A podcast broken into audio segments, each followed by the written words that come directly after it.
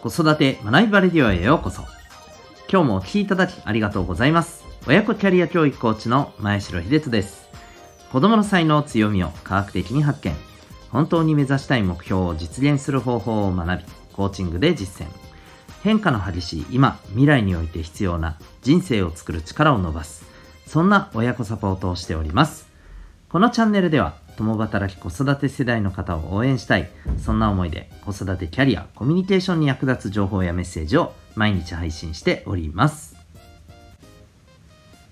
さて今日はですね、えー、行くべき場所行けない場所そんなテーマでお送りしていきたいと思います。またこの放送では毎日が自由研究探究学習施設 Q ラボを応援しております。さて、ということで今日の、え、テーマなんですけれどもですね、え、ー、と、今日は不登校についてのテーマでいきたいと思います。えっ、と、不登校の、まあ、状況って皆さんなんとなく、まあ、子育て中の方はですね、もしかしたら、まあ、いろんな情報を、もっと言うと、あの、ご自身のお子さんが通っている、え学校の状況とか、こんなのも含めてですね、まあ、感じられてるところだと思うんですけど、えー、2021年度のですね、文科省の調べによると、ずっと増え続けていて、これは小中学生の、はい、えっ、ー、と、方に関してですね、で、えー、で、まあ、あの、過去最多を、まあ、ずっと更新し続けていると。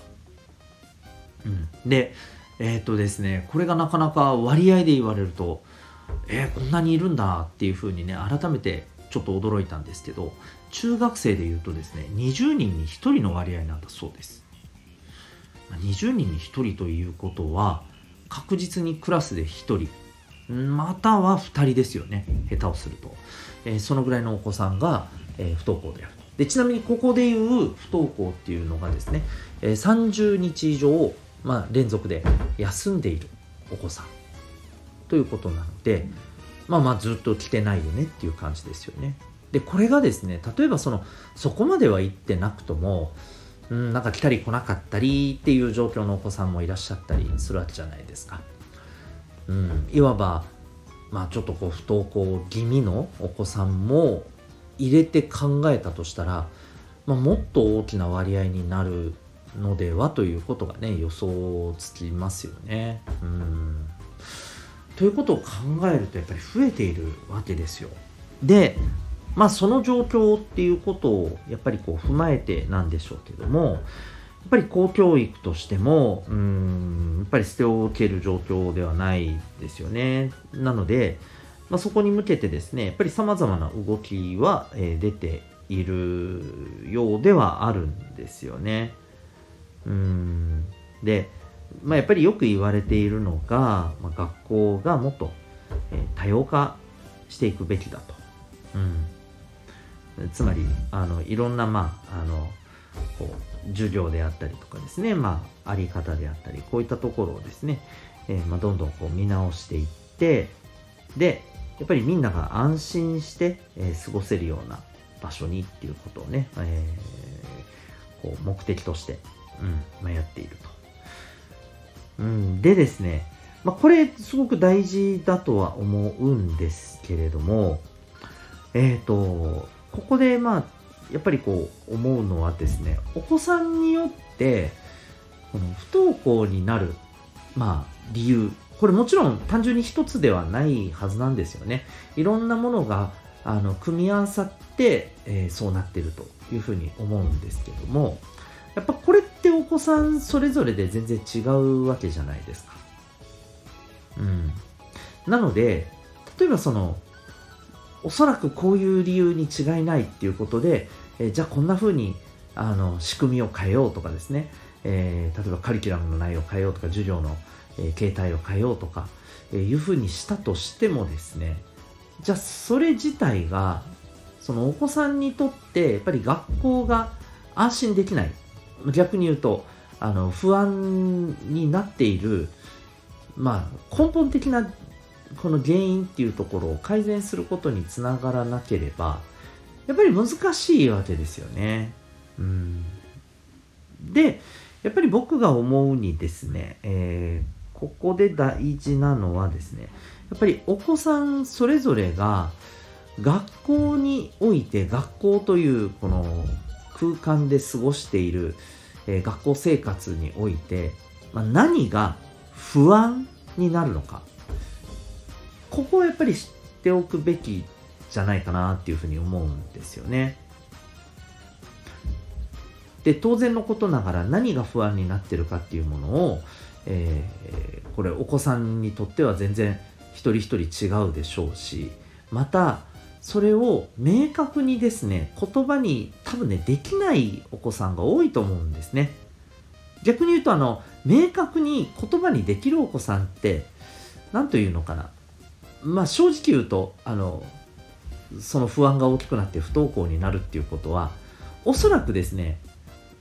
まあかなり低いと思うんですよね。うん。それを明確に言語化できるってことはある意味えー、人にも相談しやすい親にも相談しやすいと思いますし、えー、でそうすればまあじゃあどんなふうに、えー、そこに対応したらいいかなどう向き合ったらいいかなっていうところもこうすぐに見えてくるわけですよね。だからそもそもあの、えー、なりにくいと思うんですよ。だから言語化できないけれども何かしら学校という空間での生活に、えー、かなりの不安を感じていると。怖いと思っているところ、まあ、それは授業でのことだったりするのかもしれないしひょっとしたらなんかうんまあちょっとこうね人間関係的なものかもしれませんしね、うん、でこれはやっぱりあの聞くことが大事だと思います。でそれに対してえじゃあどんなふうに向き合っていこうと。こういうふうに向き合っていったらこういうふうに対処できるようになれば怖くないなというふうにですねお子さんがそれを実感してくればですねやっぱり不安が一つ一つあの軽くなっていくあるいは消えていく。そうすれば、まあ、当然あの学校の方にも行きやすくなってくると思うんですよね。あのお子さんがですねやっぱり学校に行くことがまあ大事っていうのはですねこれ多分ですねほとんどのお子さんは分かってはいると思うんですよ、うん、だからこそあの不登校になってるお子さんにしてもまあそれがいいと学校行けてなくてイエーイってなってるお子さんって多分いないじゃないですか。うん。それってやっぱり学校に行くことって大事だよなっていうのを分かってるからだと思うんですね。でもちろんこれは今の教育のシステム的にですね例えば学校行って成績を取らないとやっぱりこう行きたい高校に行けないとかまあ、そういう意味合いで学校にしっかり行くことって大事っていうのもあるでしょうし、えー、もちろんそれだけではなくて学校での、ね、友達とかまた部活をやってるお子さんであればねそこでの人間関係もあるわけで学校に行けないってなっちゃうとその辺りのところがねやっぱり全部あのねあのそれがなくなってしまうわけですから当然のことながら。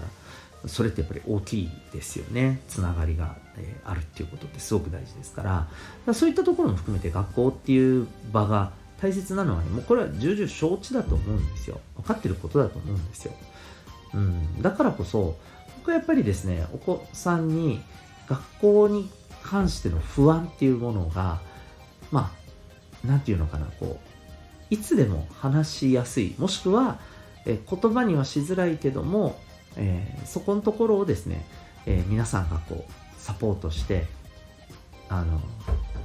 言えやすい言いやすいような環境をですねやっぱり作っていくことが大事だと思うんですね。これはもちろんあのお家で、えー、コミュニケーションをしっかりとるっていうことも重要でしょうしあとはもちろんあのお子さんのこれは性格にもよると思うんですけれども何て言うのかなこうえー、言葉にするのが例えば難しいのであれば、えー、少しこうねサポートしながら話をしていって、えー、っていうことが必要だと思うんですよね。あと、なんかやたら根掘り葉掘り質問ばっかりするとね、お子さんも特に成長してくればくるほど、なんか言いたくなくなってくるっていうのがあるじゃないですか、やっぱり。これ大人だってそうですよね。うん。まあ、ですのでね、その辺の接し方もそうだと思うんですけどね。うん。で、えー、特にこう言葉にしづらいのであれば例えばこういうことっていうね、えー、ことをこっちから投げかけながら、えー、でもあの何て言うのかな安易にですね親があこうだねって思っちゃわないことが重要だと思います。うん、やっぱりお子さんが、うん、そうそうそうそういうことそういうことっていうふうに本当にね納得感があってこういうことで自分ってこういうことで自分って不安になってるんだなって、うん、あのこれがしっかりとこうつかめるまではねなんか安易に親があこういうことで不安なんだねなるほどなるほどってやっちゃわない方がいいと思います。うん。はい。なのでねこういうところをねしっかり拾っていくことが重要だと思いますね。でもう一点気をつけていただきたいのは僕はですね不安をきちんとねこう拾っていけることは重要だと思うんですけど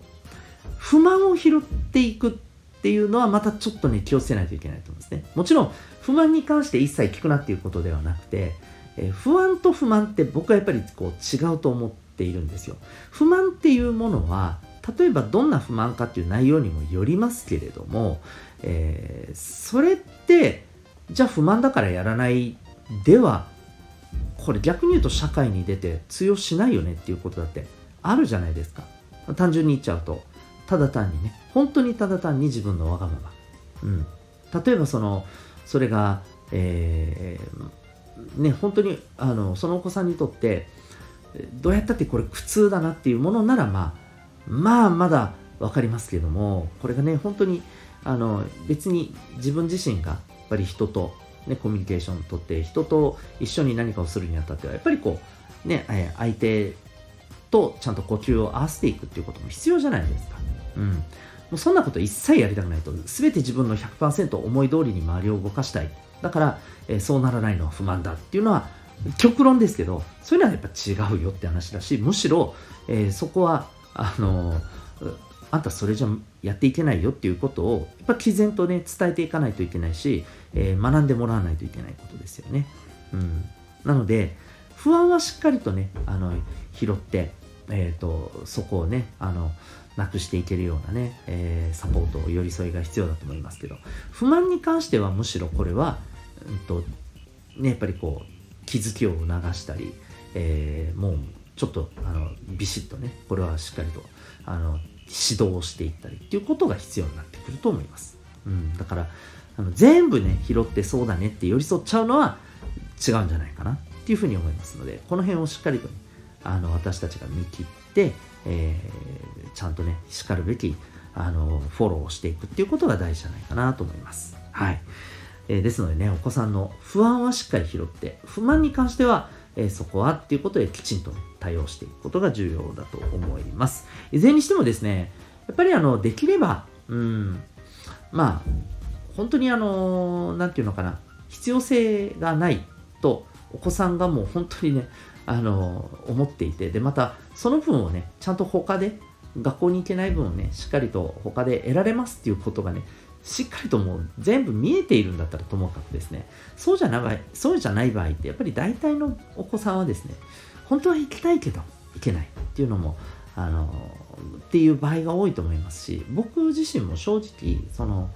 学校ってなんだかんだ言って、そこはね、大事な空間だとは思うんですよね。うん、まあ、そういう意味でもね、なるだけやっぱり学校に行けるに越したことはない。ただし、